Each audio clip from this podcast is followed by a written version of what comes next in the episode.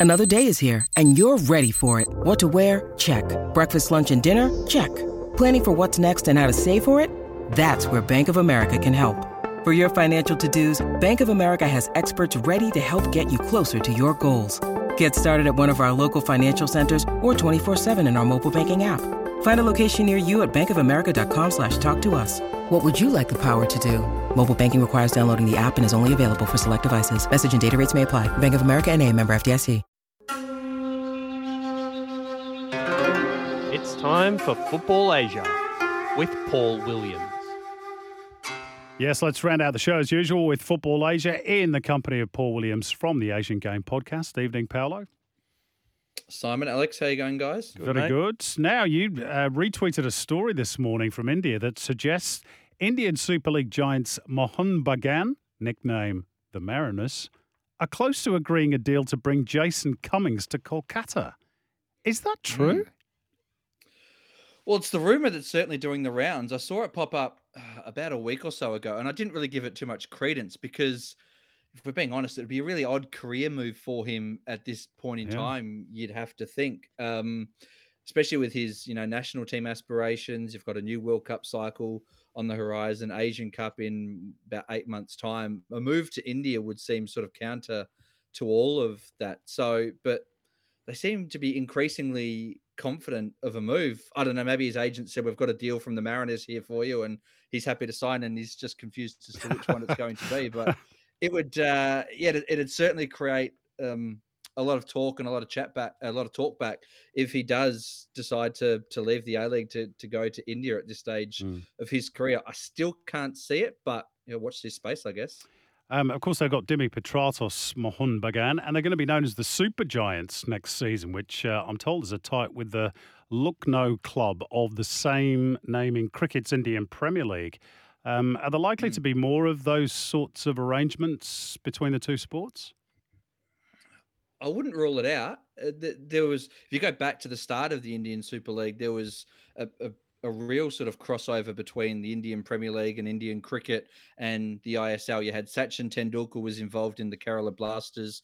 Sourav Ganguly was involved in the, the club in Kolkata that became ATK, that now is Mohun Bagan as well. Uh, the arguably the greatest cricketer of the la- of his generation, Virat Kohli, um, owns a, a, minority 12% stake in FC Goa as well. So you've already seen some of the greats of Indian football invest their money and their time um, sorry, Indian cricket invest their money and time into Indian football. So I wouldn't rule out this happening. Of course, as you said, the Mohun Bagan are now owned by the same corporation that own the, the Lucknow um, T20 franchise. They also own T20 franchises around the world.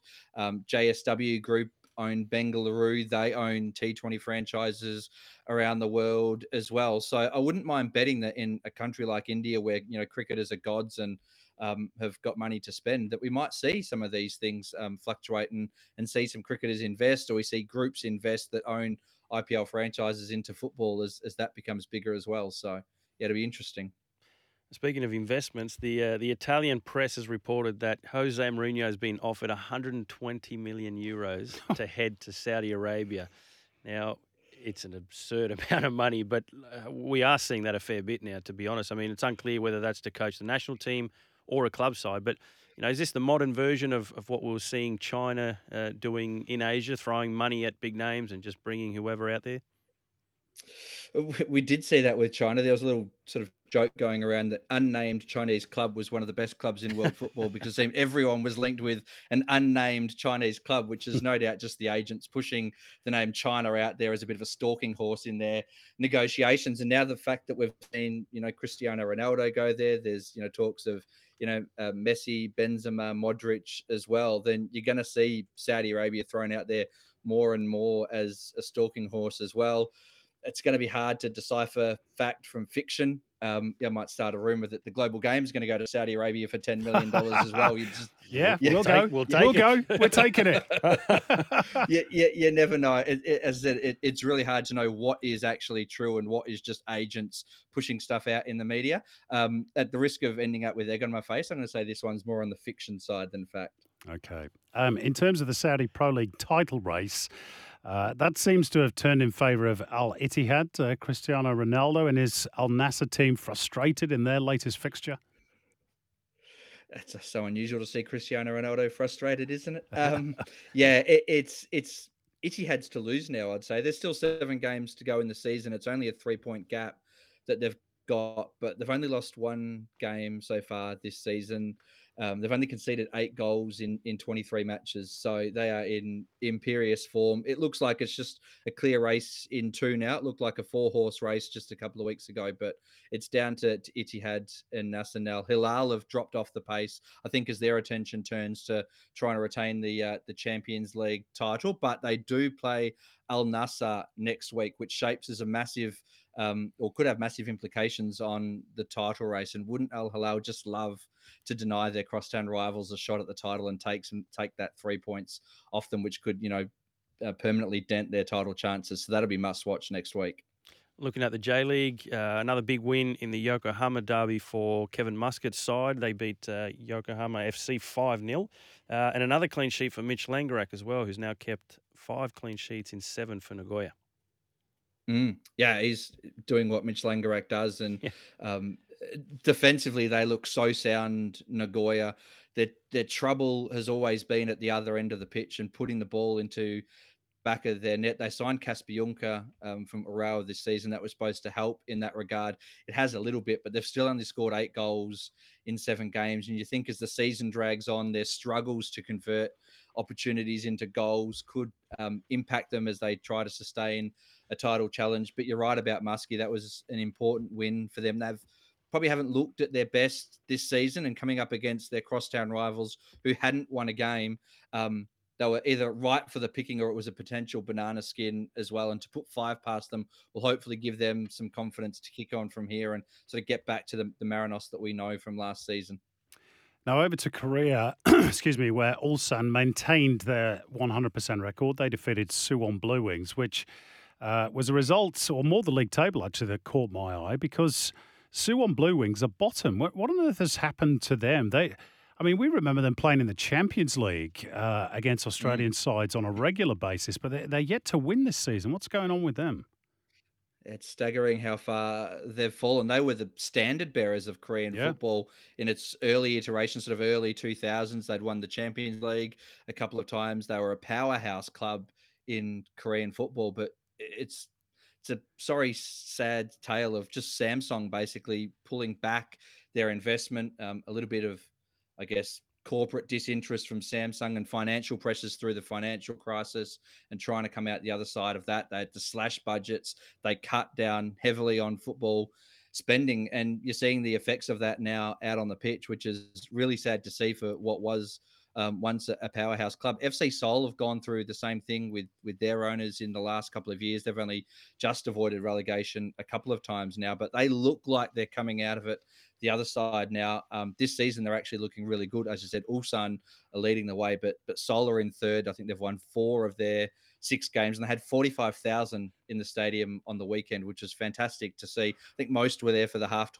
show of a K-pop star, but um, it was still 45,000 nonetheless, and they had a big 3-0 win as well. So hopefully some of those that were there decide to come back and keep supporting them on. But yeah, to see a crowd that big is always encouraging in domestic football. Now Broski's ready with his best Chinese pronunciation well, I've here. Got to be careful, don't I?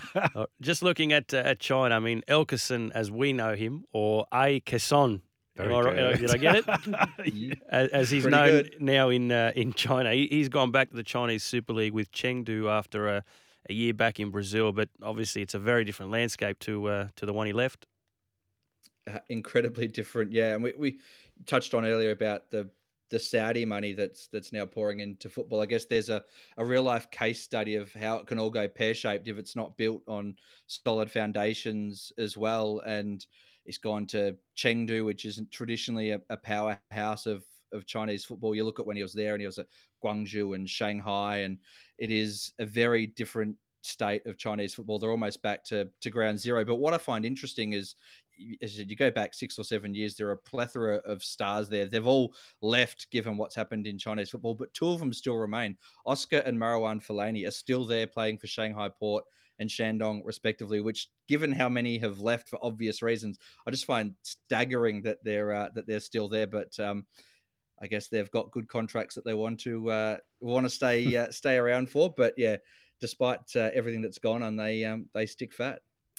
Uh, final one, Paolo. Um, tribute to Son Heung-min. Give us your, your thoughts. The first Asian player to score 100 goals in the English Premier League. He's been a heck of an ambassador, not just for South Korea, but for Asian football generally. Yeah, absolutely. He has been a phenomenon, and he is absolutely in the you know calculations and the discussions now of you know Asia's best ever player. There's you know players like Ali Daei or um, uh, Nakata in there as well. Hidetoshi Nakata, Shinji Ono's in the discussion as well. But given what he's achieved over a lengthy period of time, the consistency and the longevity of what he's been able to achieve puts him right at the very top. And let's not forget, go back. It's probably a decade or so now, but he was challenging Robbie Kruse for a spot in that Leverkusen side when he was still in the Bundesliga. They were kind of chopping and changing as to whether they went with Son, whether they went with Robbie Kruse. And you just look at where Son's gone from there, and he's just become an absolute phenomenon. And he spoke during the week about wanting to inspire Asian players to prove to them that it can be done. You can reach, you know, the top of you know international world football and, and perform on that level if you believe in yourself. So um, he set a very high bar now, and it's a, a, challenge that's been laid down to everyone else now coming after him to try and um, try and meet that. Good on you, Paolo. Speak to you next week, mate. Thanks, Paul. Cheers, guys.